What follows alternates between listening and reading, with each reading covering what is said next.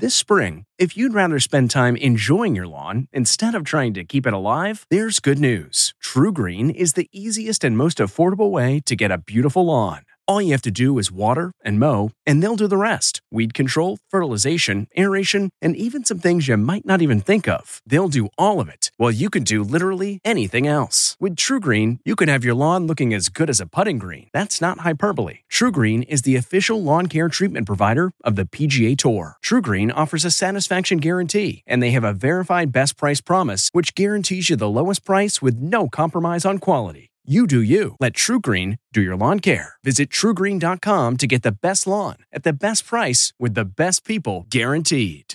This episode is brought in part to you by Audible, your go to destination for thrilling audio entertainment. Whether you're looking for a hair raising experience to enjoy while you're on the move or eager to dive into sinister and shocking tales, Audible has an exclusive collection of thrillers from best selling authors that will keep you on the edge of your seat like James Patterson's first audio only thriller, The Coldest Case. Experience stories like never before, where every chilling detail is brought to life by captivating sound design. Plus, as an Audible member, choose one title a month to make yours forever. And now, new members can try Audible free for 30 days. Just visit audible.com slash WonderyPod or text WonderyPod to 500 500. That's audible.com slash WonderyPod or text WonderyPod to 500 500. I'm Margaret Brennan in Washington, and this week on Face the Nation, the midterm elections are just hours away, and candidates are spending the weekend barnstorming their states with some of the biggest names in politics. Democrats argue democracy is on the line. Republicans say the party in power is wrecking the economy. It's a mad dash to get out the vote, and the stakes are high as both parties vie for control of Congress for the next two years. It's all just ahead on Face the Nation.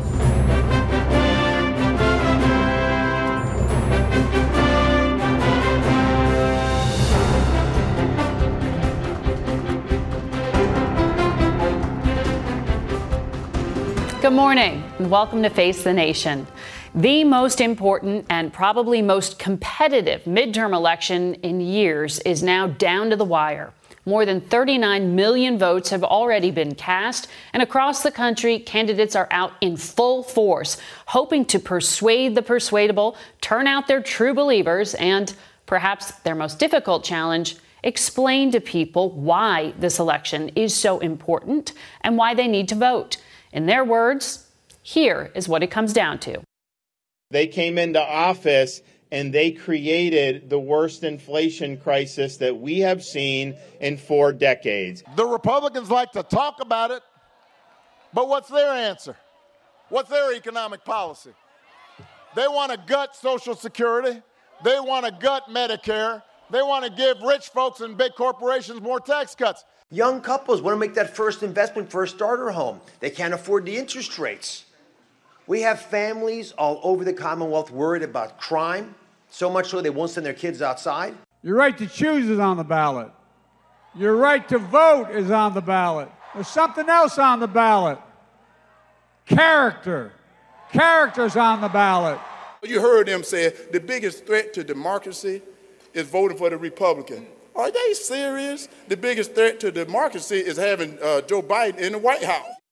The main event is Tuesday. Control of the House, which has been shifting in Republicans' favor in these last weeks. They need five seats to take over, and control of the Senate, where just one turnover will put them on top. We are tracking 10 key battleground races, five of which are hotly contested toss ups. Our Kris Van Cleave is in Arizona, our Nicole Killion is in Georgia, and our Robert Costa has been reporting in Pennsylvania, and that's where we begin this morning. It's a choice, a choice between two vastly different visions of America. It's a choice that's as competitive as ever. Right now, the Senate race between Republican Mehmet Oz and Democrat John Fetterman could not be closer. Three presidents barnstormed the state this weekend. If you want to stop the destruction of our country and save the American dream, then this Tuesday you must vote Republican in a giant red wave. On the road from the campus of Penn State to the suburbs of Philadelphia, voters told us that the economy is front and center. Are you feeling economic pain in your life? Yes, I'm a, you know, fixed income. Fetterman, who is recovering from a stroke in May, says that voters who want to blame Democrats for inflation should think again. What I would say to them is, is that you need a senator that is going to push back against corporate greed and the kind of price gouging as well, too. I mean, like that. This is my point. Oz has courted frustrated voters. Last night near Pittsburgh, he urged his supporters to win over neighbors by asking them if they're happy with the nation's direction. I want you to contact 10 people. Do it at church, do it before the Steelers game. Just find the time. But the Pittsburgh Steelers don't play this week, and the remark gives Oz's critics another chance to claim he is out of touch. This is Kris Van Cleave in Arizona, where both the Senate and governor's races appear to be in dead heats. Battling for his political life, Senator Mark Kelly rallied in Phoenix with First Lady Jill Biden. Women have lost a constitutional right, and that is taking us in the wrong direction. Republican challenger Blake Masters has closed the gap by hammering Kelly on the economy, crime, and the border. Mark Kelly, Joe Biden, they've opened up our southern border. They've given our sovereignty over to the Mexican drug cartels. Kari Lake is a rising star in the Republican Party and one of three election deniers at the top of the state's GOP ticket. Democrats have seized on that. Democracy as we know it may not survive in Arizona. That is quite a statement that you are a threat to democracy. I wonder what he'd call Hillary Clinton because she's denied so many past elections, and she's already denying the next election in 2024. She's we have the right. We have the right to question our government and our elections. It's called the First Amendment, and I intend to continue to use that right. Her opponent, Secretary of State Katie Hobbs. Uh, Kari Lake is focused on being as extreme as possible, whether it's the issue of abortion, whether it's the 2020 election. Starkly different campaigns on a collision course over the future of Arizona.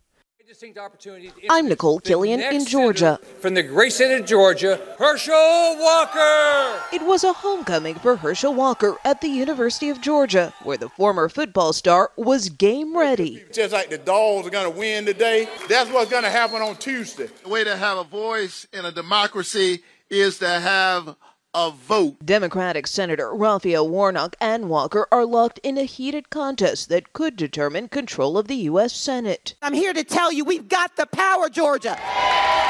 In the governor's race, it's a rematch between Democrat Stacey Abrams and Republican incumbent Brian Kemp. Polls tell us that this is a tight race. We need a big turnout on election day. More than two and a half million Georgians have already voted, a state record. But here in Cobb County, elections officials say more than a thousand absentee ballots were never mailed, calling it a critical error. They blame overworked staff, but say that's no excuse, and they're working to contact impacted voters. Margaret? Nicole Killion, Kris Van Cleave, and Robert Costa. Thanks to all of you. We turn now to Keisha Lance Bottoms, the former mayor of Atlanta. She now serves as a senior advisor to President Biden, but the White House tells us that this morning she's appearing only in a personal capacity. Good morning to you. Good morning. Thank you for having me. You said last month you were concerned about a lack of voter enthusiasm in Georgia, but the Secretary of State says there is a historic level of turnout. What does that signal to you now? Well, I'm glad that people are turning out to vote. When I said that last month, I was sounding the alarm, and we have seen a record number of people turn out in early vote, but we still have an election on Tuesday, and we cannot let up until this election is over. I was on the ballot five years ago, seven points down going into election day, and I won by less than 800 votes.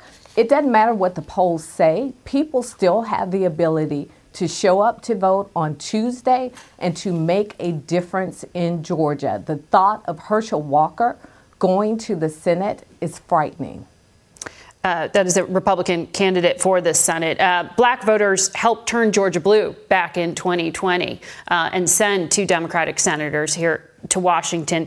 How do you explain to black voters now who are so key in Georgia um, that they should help support the party given that uh, when Democrats held the majority for these past two years, top priorities like police reform and voting rights really haven't been addressed.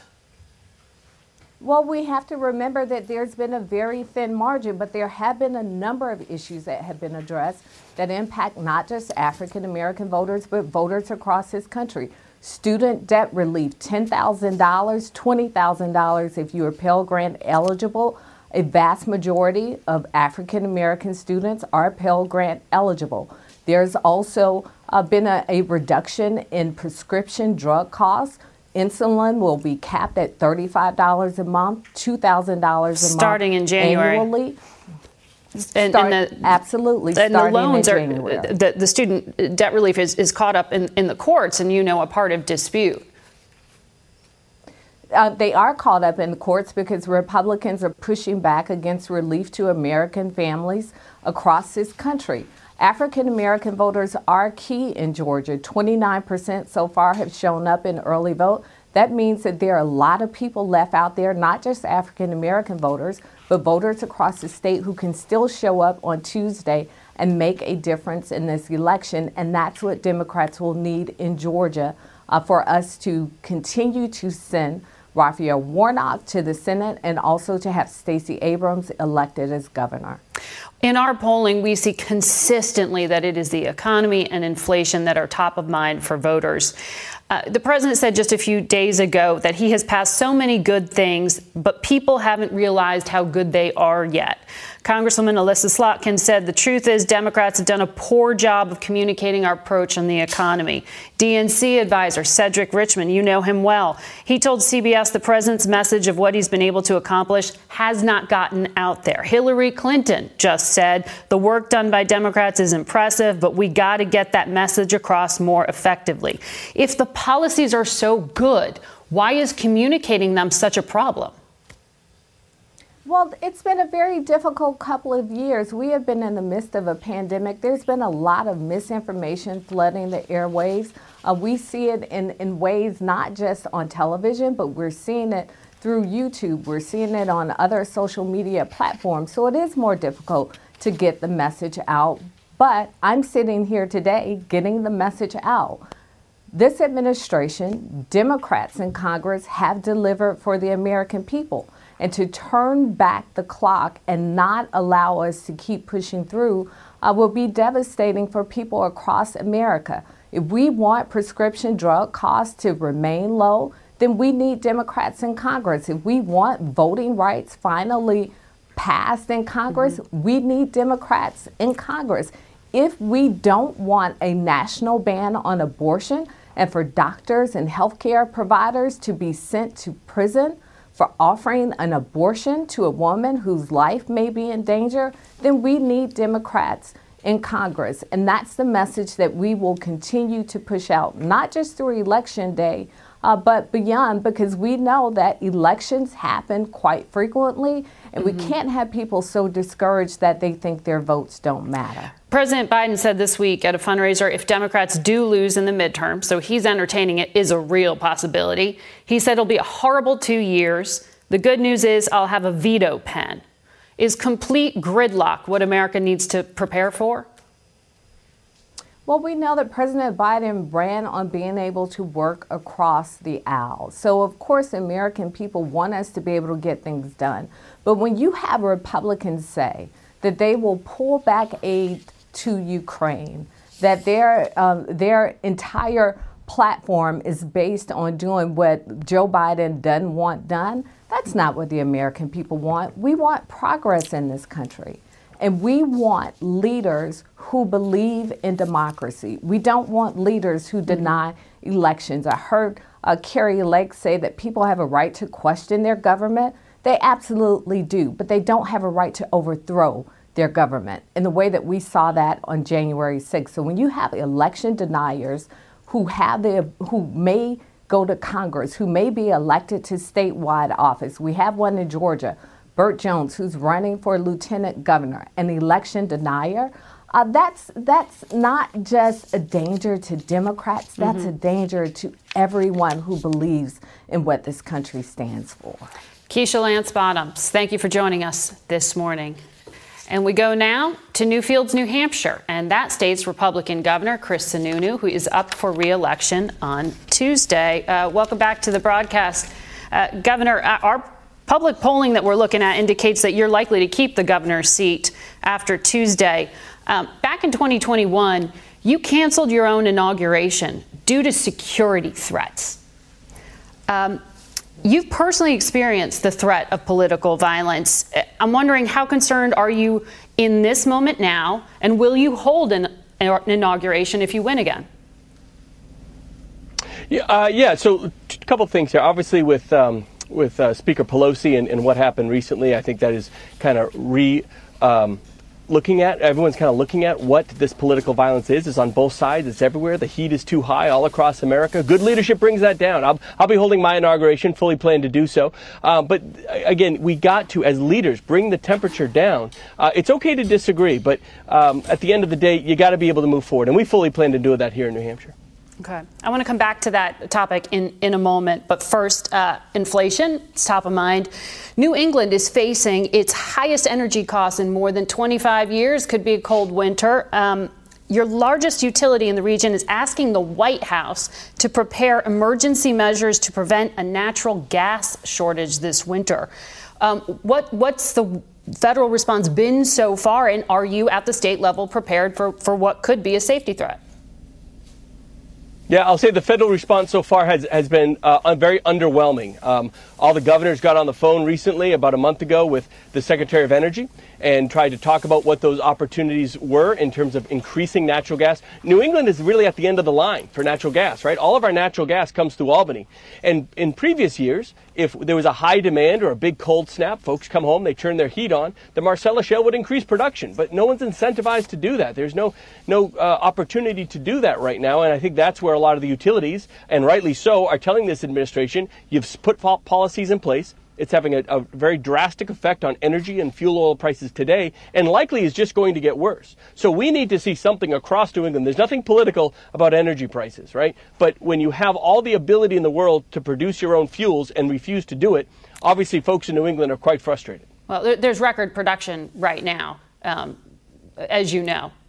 Uh, but this is a very yeah, real problem. Yes, and because of the Jones Act, because of, and because of the Jones Act, that is this antiquated hundred year old uh, union driven policy that President Biden refuses to get rid of, we have very minimal opportunity to bring natural gas from even parts of our own country and land it right here uh, in, in New England. So it's not just New Hampshire, it's Massachusetts, it's Maine, it's all of these states that are, that are feeling record high prices because, mm-hmm. again, we've shut down natural gas plants, we've disincentivized fossil fuels. It's, look, we all want to transition into renewables. And of course, that's a very smart thing to do, but it must be a transition. This administration went all or nothing. So that's why you see your, you take cost twice as much to fill your gas tank, your fuel oil, your energy prices. And in New England, when it gets cold, it's going to be we're, we're, there's going to be some real pain uh, for all of us. And again, we're just asking the administration to reverse some of these policies and incentivize more mm-hmm. production and more natural gas through Albany, New York, to get us what we need.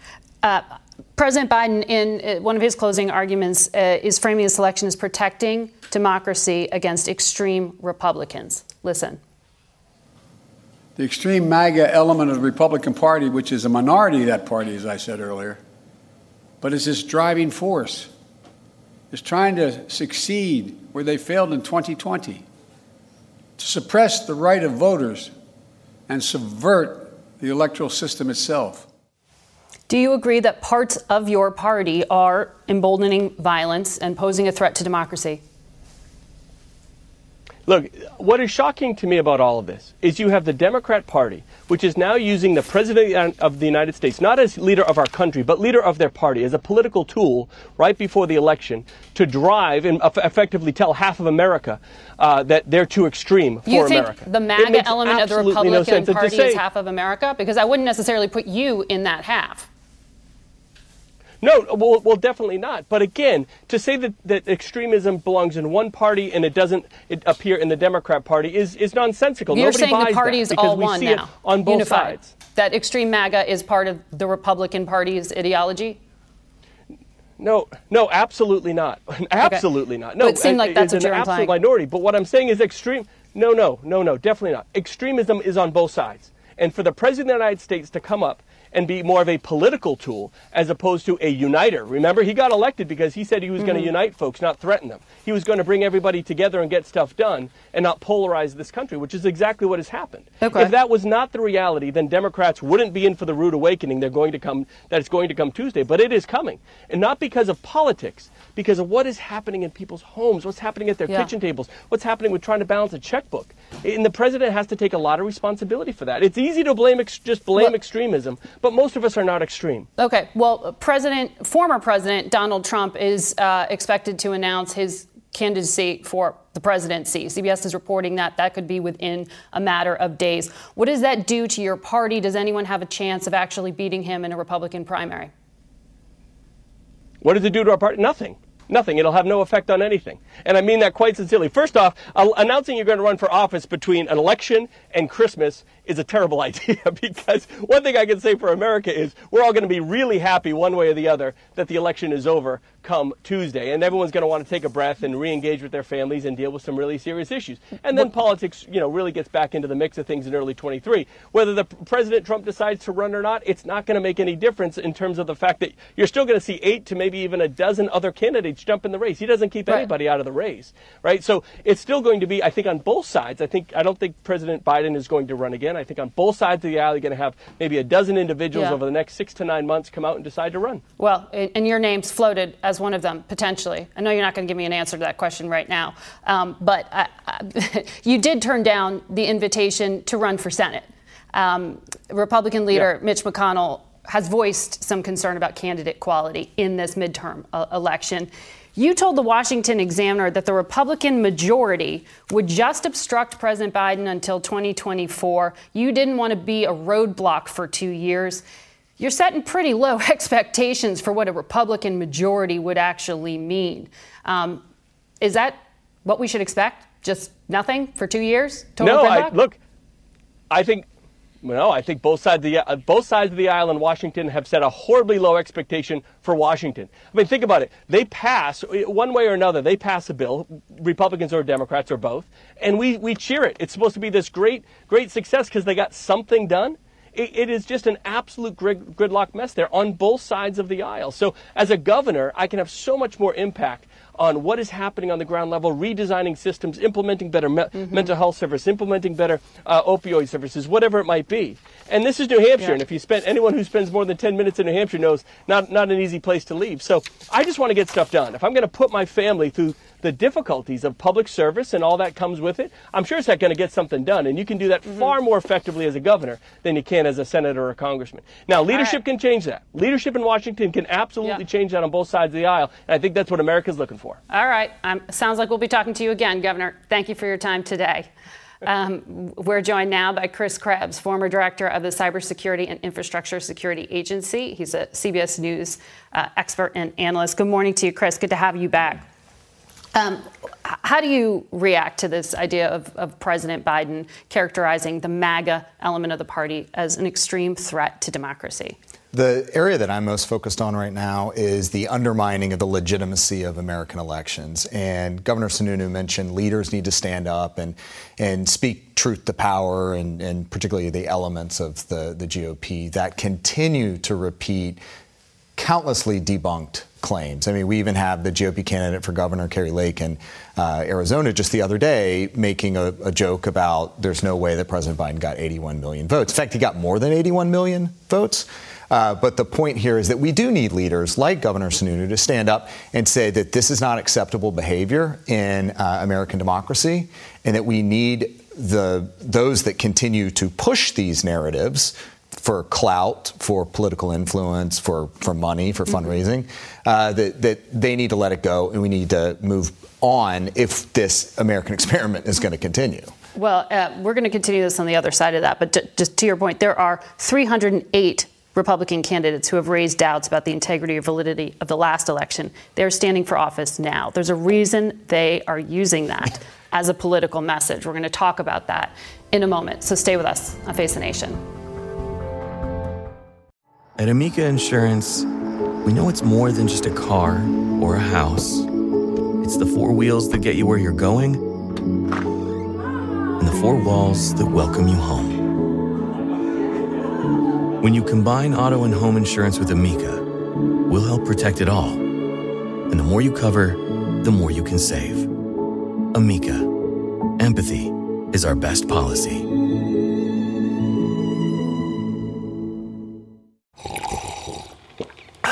That's not just the sound of that first sip of Morning Joe. It's the sound of someone shopping for a car on Carvana from the comfort of home. That's a good blend. It's time to take it easy, like answering some easy questions to get pre qualified for a car in minutes. Talk about starting the morning right. Just like customizing your terms so your car fits your budget.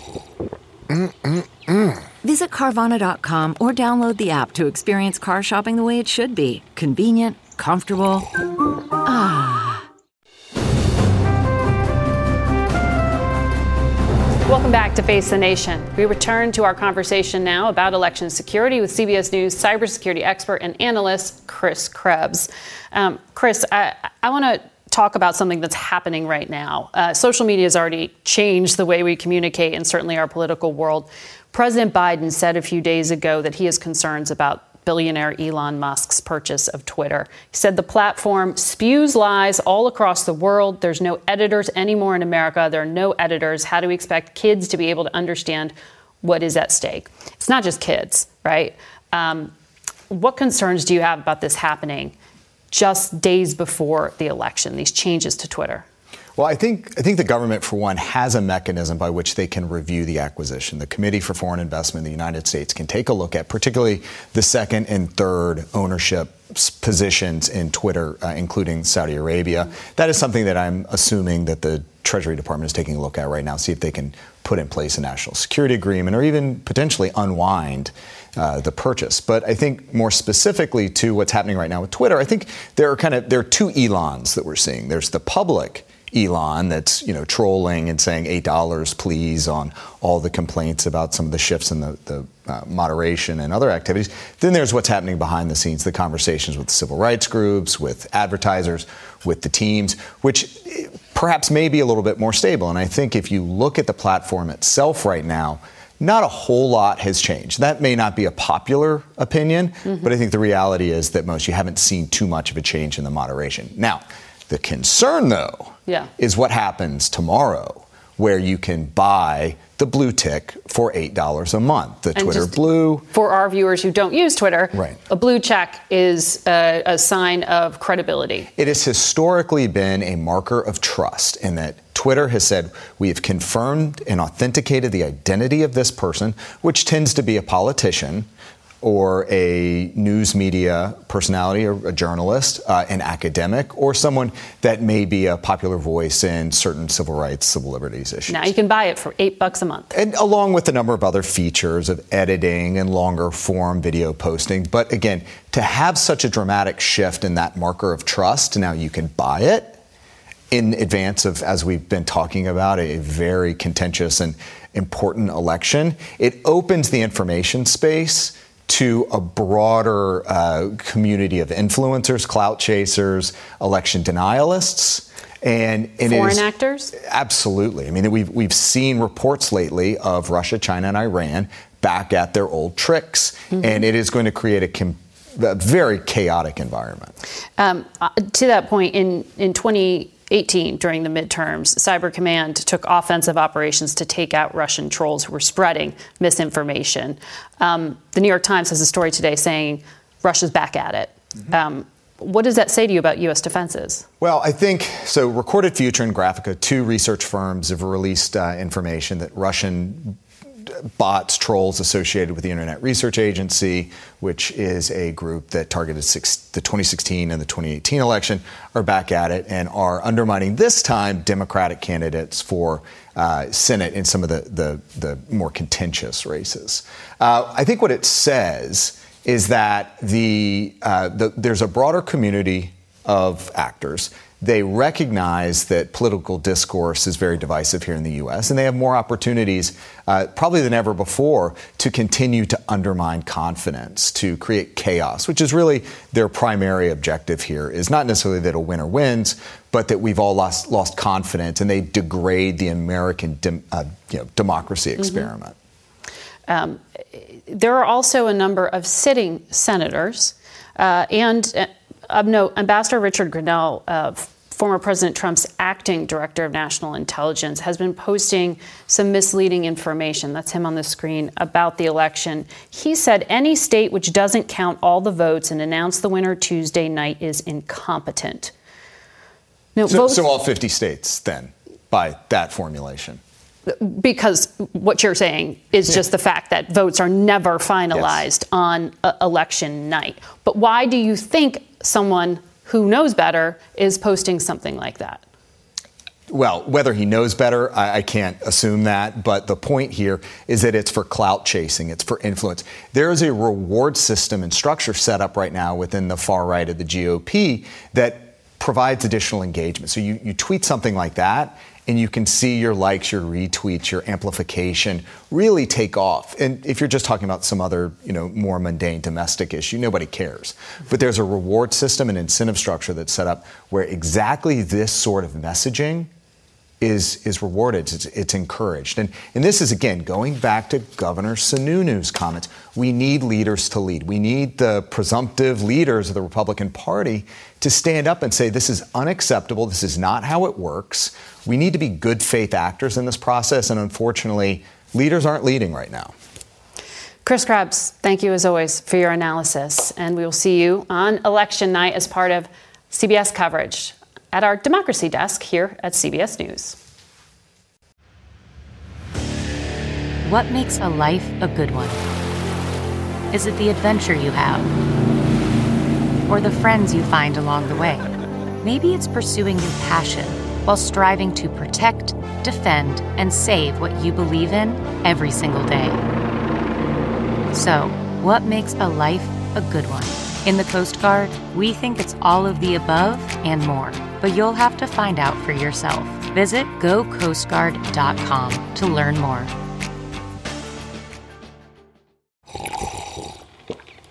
That's not just the sound of that first sip of Morning Joe. It's the sound of someone shopping for a car on Carvana from the comfort of home. That's a good blend. It's time to take it easy, like answering some easy questions to get pre qualified for a car in minutes.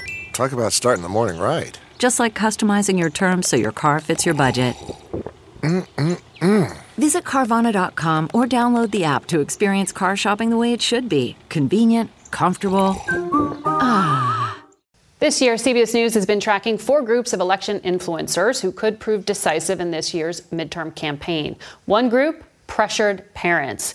They say they're anxious about the post COVID era, particularly when it comes to their finances and their children's well being. For a closer look at some of the concerns facing this group, we're joined now by Laura Meckler, national education writer at the Washington Post, Scott Gottlieb, as you know him, the former commissioner of the FDA and a board member at Pfizer, and Emily Oster, an economist at Brown University. And she joins us from Providence, Rhode Island.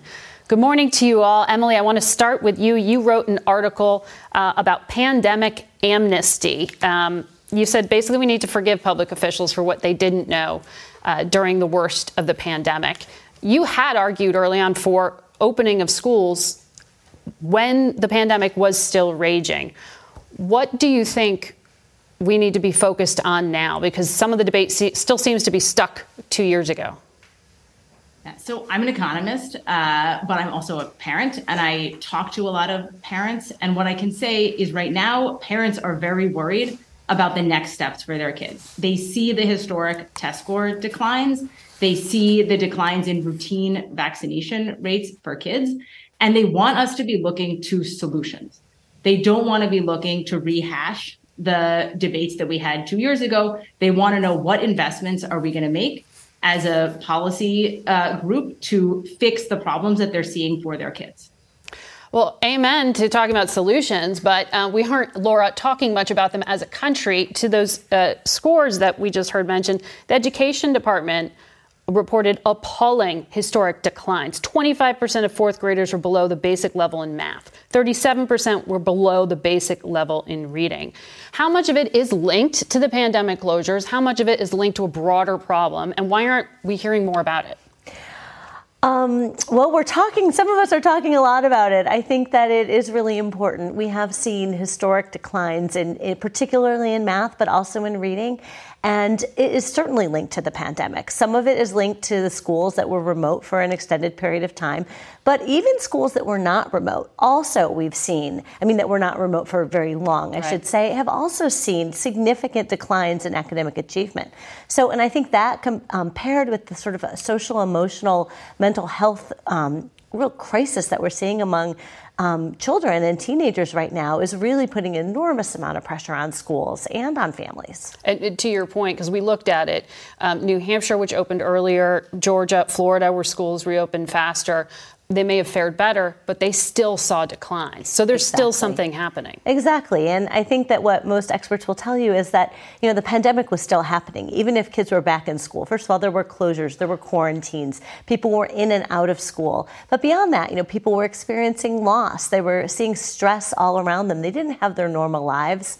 So I think that, you know, the pandemic had a deep effect on families and on children and on schools. And I think those are going to be continuing for really many years to come. And I know I don't like it when people say the pandemic's over because I still feel like I'm living through this haze, Dr. Gottlieb. Um, school closures are still a live issue. I mean, we've seen upticks in RSV and flu and other viruses, and some schools have closed. In Indiana, we just saw one, Virginia. Um, should communities just take this out of the toolkit and keep schools open no matter what? Well, look, we have a major epidemic of RSV, maybe peaking right now. We're going to enter into a major epi- epidemic of flu, and we haven't been taking the actions that we would normally be taking to try to mitigate these kinds of pandemics because I think a lot of public health officials and I think a lot of school districts are a little bit gun shy right now given the backlash to what we did during the pandemic. Closing a school for one incubation cycle for two or three days when you had a major outbreak of flu or RSV in the past was not that uncommon. Uh, if you had 40%, 50% of the kids out of school, you might close for a day or two. Now, when a school does it in Indiana, it's national news. Um, we know hand hygiene, for example, is very effective at stopping flu transmission. Do you hear any school district talking about hand hygiene right now? We know wearing a mask if you have the flu or RSV when you go out is effective at preventing forward transmission. Nobody wants to say that. So I think that there's a lot of reluctance now, in part because of the failures of public health messaging during the pandemic and the things we got wrong and the backlash to it. So we don't have a good solution for what we're entering right now. What do you make of, of Emily's premise here that there needs to be amnesty? Well, look, I think we need to distinguish, and she was at the vanguard, to your point, at arguing for schools to open. A lot of kids got back in the classroom because of her efforts. So she's, she's advocating on behalf, of others when she talks about amnesty. Um, I think we need to distinguish between um, structural failures of institutions and mistakes that were made because we were in the fog of viral war and we didn't understand the, the, the virus itself. There were institutions that failed. Uh, CDC, uh, there were a lot of systemic failures there. Even people talk about the teachers union not working to get people back in the classroom. And then there were things we got wrong. We didn't recognize the virus was airborne. We thought it was droplet transmission, so we advocated the use of cloth masks when they weren't effective. So there were things we did wrong because we didn't understand the virus. We need to learn from that. But I think the, the structural features that we got wrong, where institutions failed, that we can't move on from because we need to reform those institutions.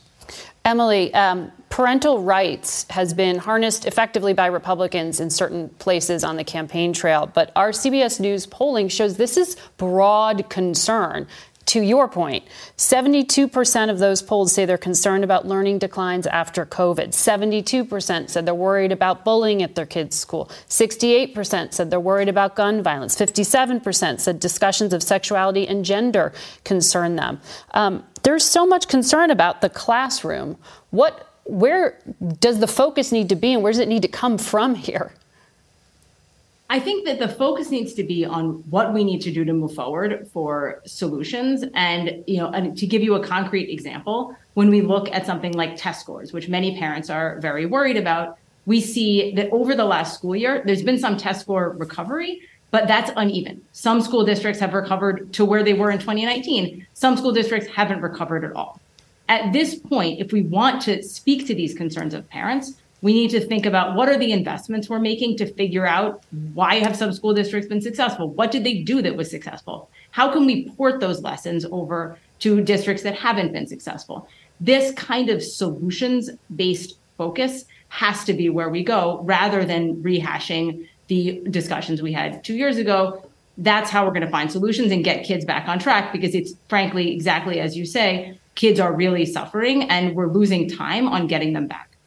Uh, Laura, the focus that we are hearing about the classrooms is on like the content of what's being taught in them. Mm-hmm. Uh, and we saw that in that 57% discussion of sexuality and gender. Is that just because it's easier to access or understand? Or uh, why?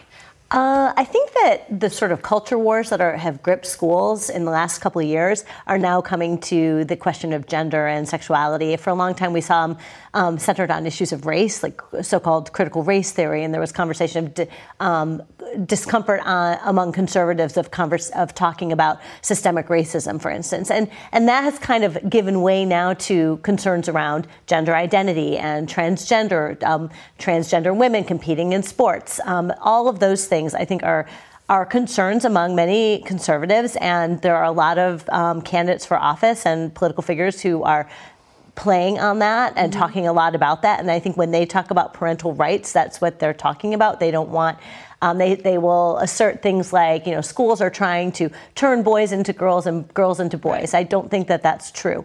But that's the kind of fears that, um, because I think there's still a lot of discomfort with the idea of um, questions around gender identity, and um, there are people really working to um, tap into that. Yeah, I mean, what Emily has argued is like we need data on how to make up for educational deficits. Well, this has nothing to do with that. That that's I mean, sexy on a bumper sticker. Yeah, I mean, right, exactly. I mean, yes, that is the core problem facing education today, right now. Actual academics. Can kids do math? Can kids read at the levels they need to? Those are skills you're going to need on to into your education and for, and into life.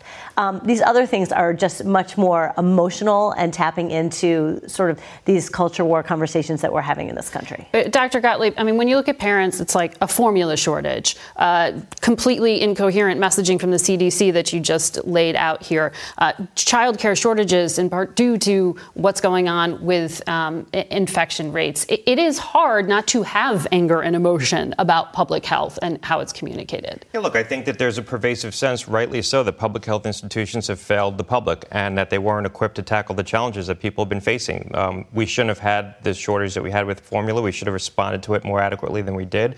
CDC didn't put out practical guidance, didn't advise families on what to do. Their requirement for six feet of distancing is what kept most schools shut well into the spring of 2021. So there's a pervasive sense that public health institutions didn't work on behalf of families. They were slow to integrate new information. And there's not, a, there's not real evidence that they've reformed themselves. There hasn't been an effort by the administration to try to, you know, try to reform, fundamentally reform CDC. CDC is working to reform itself, mm-hmm. but that's not usually the way it works. It's hard to self-organize around a new mission right. if you're an agency. So I think if the administration had been more aggressive at addressing these deficits, they probably people wouldn't feel so much angst. Or, or you need to hear that from perhaps the new Congress, the pressure to, to reform. Um, Emily, you also raise in your article the question of mandates for vaccines. Are, are, are you arguing for flu and COVID vaccine mandates? Because that's very controversial. In the article, I discussed routine vaccinations, measles, pertussis, where we don't typically have mandates, but the rates have been very high. They've gone down over time. We haven't seen schools move to COVID vaccine mandates, and I don't expect them to. Right. And similarly, we haven't seen flu mandates, and I don't expect to see those either. Okay. And I know Dr. Gottlieb also is against mandates. Of, yeah, I don't think this vaccine reaches a yeah. threshold of being mandated in schools. All right. Thanks for all of you. We could do a whole hour or more on all the parental tensions right now, but we got to leave it there. We'll be back in a moment with more on how the fight over abortion rights is impacting the midterms. Worried about letting someone else pick out the perfect avocado for your perfect Impress Them on the Third Date guacamole? Well, good thing Instacart shoppers are as picky as you are. They find ripe avocados like it's their guac on the line. They are milk expiration date detectives. They bag eggs like the 12 precious pieces of cargo they are. So let Instacart shoppers overthink your groceries so that you can overthink what you'll wear on that third date. Download the Instacart app today to get free delivery on your first three orders while supplies last. Minimum $10 per order. Additional terms apply. Okay, picture this. It's Friday afternoon when a thought hits you. I can spend another weekend doing the same old whatever, or I can hop into my all new Hyundai Santa Fe and hit the road. With available HTRAC, all wheel drive, and three row seating, my whole family can head deep into the wild. Conquer the weekend in the all new Hyundai Santa Fe. Visit HyundaiUSA.com or call 562 for more details. Hyundai, there's joy in every journey. We are joined now by our chief legal correspondent, Jan Crawford, and our political correspondent, Caitlin Huey Burns. Good to have you both here at the table. Um, Caitlin, I want to start with you. You've been covering abortion access in states around the country, and that's where the decision about access will be made at the state level. Um, there are five states where abortion access is literally on the ballot November the 8th. What's the expectation on whether this election will make access looser or tighter? Yeah, and in three of those states, California, Vermont, Michigan, uh, the question is whether to amend the Constitution to enshrine uh, abortion rights into law. And in the other two states, there is either a ban or attempts to criminalize it. Uh, but the biggest one I'm watching is in Michigan, that ballot measure, because there's such a competitive governor's race there with Gretchen Whitmer, the the, the incumbent, the Democrat, um, very much campaigning on this issue of abortion access and rights, trying to galvanize her base of support and reach out to those independent uh, suburban women in particular. And it's interesting because Tudor Dixon, who's the Republican running against her, is trying to say to voters, look, you can vote for this measure and also vote against Gretchen Whitmer and vote for me. The biggest question that we've been having this election cycle when it comes to ballot measures is, you know, does this actually translate to support for the the Democratic candidate. I was right. in Kansas covering that ballot measure where we saw overwhelming turnout, where we even saw Republicans vote uh, for it. Um, but the, that was a direct question to voters. And so when it's on the ballot with candidates, does that have the same effect? And I think Michigan will be an interesting test of that. We're also looking at states like Wisconsin and North Carolina that don't have ballot measures, but the makeup of the state legislatures and other competitive races there could shape how this comes out because that's really where this is being decided. It's at the state legislative level. Which is what the court intended. Sure. I mean, it said that, you know, this is uh, not a federal constitutional issue. This is an issue the state should decide and leave it to the political process. And that's what we're seeing. I think what's interesting, though, is, you know, some of the, the, the debate and the outcry among Democrats back in July uh, is kind of receded a bit. I think once people realized the Supreme Court hadn't banned abortion when it overturned Roe versus Wade and that many state laws weren't really changing at all, uh, it's kind of taken a back seat to issues like uh, crime, inflation the economy, uh, but it does still have an impact. And then on the flip side, I think it's important to remember for Republicans what that decision has done. Had the court refused to overturn Roe versus Wade, it would have really demoralized a key segment of the Republican base, those voters who care deeply about social issues, the pro lifers, the evangelicals, uh, people who care about religious liberty. Uh, instead, in overturning Roe, they're galvanized. Uh, those voters are, are, excited, enthusiastic about voting, and, and that's an important segment for Republicans. You're also seeing at the national level, where there isn't a law protecting uh, abortion, the conversation from President Biden is if Democrats win, I will enshrine abortion access, specifically at that 24 week, the language that was in Roe. Um, but then you have Senator Lindsey Graham trying to start the conversation and say it's got to be up until 15 weeks. Mm-hmm. Is the bottom line that we will just not see any national law, period, that it will stay at the states? Well, what we're seeing is both sides are using it to galvanize their supporters, right? Democrats are threatening that Republicans get control and then there will be a ban. And Lindsey Graham handed them kind of a gift in saying, look, I would like to uh, implement national restrictions. Um, restrictions, but not a ban. But not an outright ban at 15 weeks. Um, but I think you know, and, and, you talk to Republicans, and they don't want to say at this point, um, yes, I'm supportive of a national ban, um, because they don't want to turn voters away that they need to attract here. Um, and it also kind of flies in the face of their argument that this should be a state's issue. Um, but there, there is no question that this is a, a base amplifying uh, issue, mm-hmm. and, and Democrats need it. Jen, I want to ask you about a case that is also getting politicized potentially here Moore versus Harper. Um, former Secretary of State Hillary Clinton spoke about it to a progressive group and said it's about right wing extremists having a plan to literally steal the next presidential election. That's a big statement. What is this case about and what's the outcome? Well, she's talking about, about a case that the court's going to hear arguments on next month, and it involves this kind of uh, called the independent state legislator theory. And to, to opponents, that's a radical theory that would really strip state courts from having any oversight uh, into the election laws and procedures that are adopted by state legislatures for federal elections. Now, supporters of this new theory say, well, the federal constitution gives that power to the state legislatures, not to the state courts. And if you've got a problem, take it to federal court and, and they can deal with it. Uh, the question, I think, is not so much will it directly address things like seating presidential electors. The concern for opponents of this theory, and it is a serious concern um, that they have, is that if the court adopts this theory, then that sends a message Katie bar the door. State legislatures can do anything they want, and that they believe is dangerous in terms of what they may try to do uh, in some of these election laws and procedures. Thank you, ladies, for tracking that for us. We'll be back in a moment.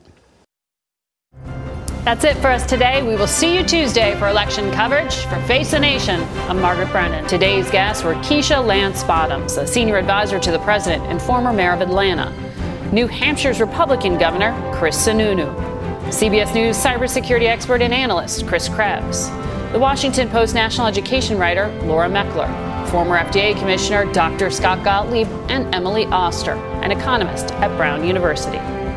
The executive producer of Face the Nation is Mary Hager. This broadcast was directed by Shelley Schwartz. Face the Nation originates in CBS News in Washington. For more Face the Nation, we're online at facethenation.com and you can follow Face the Nation and CBS Radio News on Twitter, Instagram, and Facebook. Face the Nation is also rebroadcast on our CBS News streaming network on Sundays at 1:30, 4, 10 p.m. Eastern, and again at 4 a.m. the next morning. And it's available through our apps, CBS News and Paramount Plus.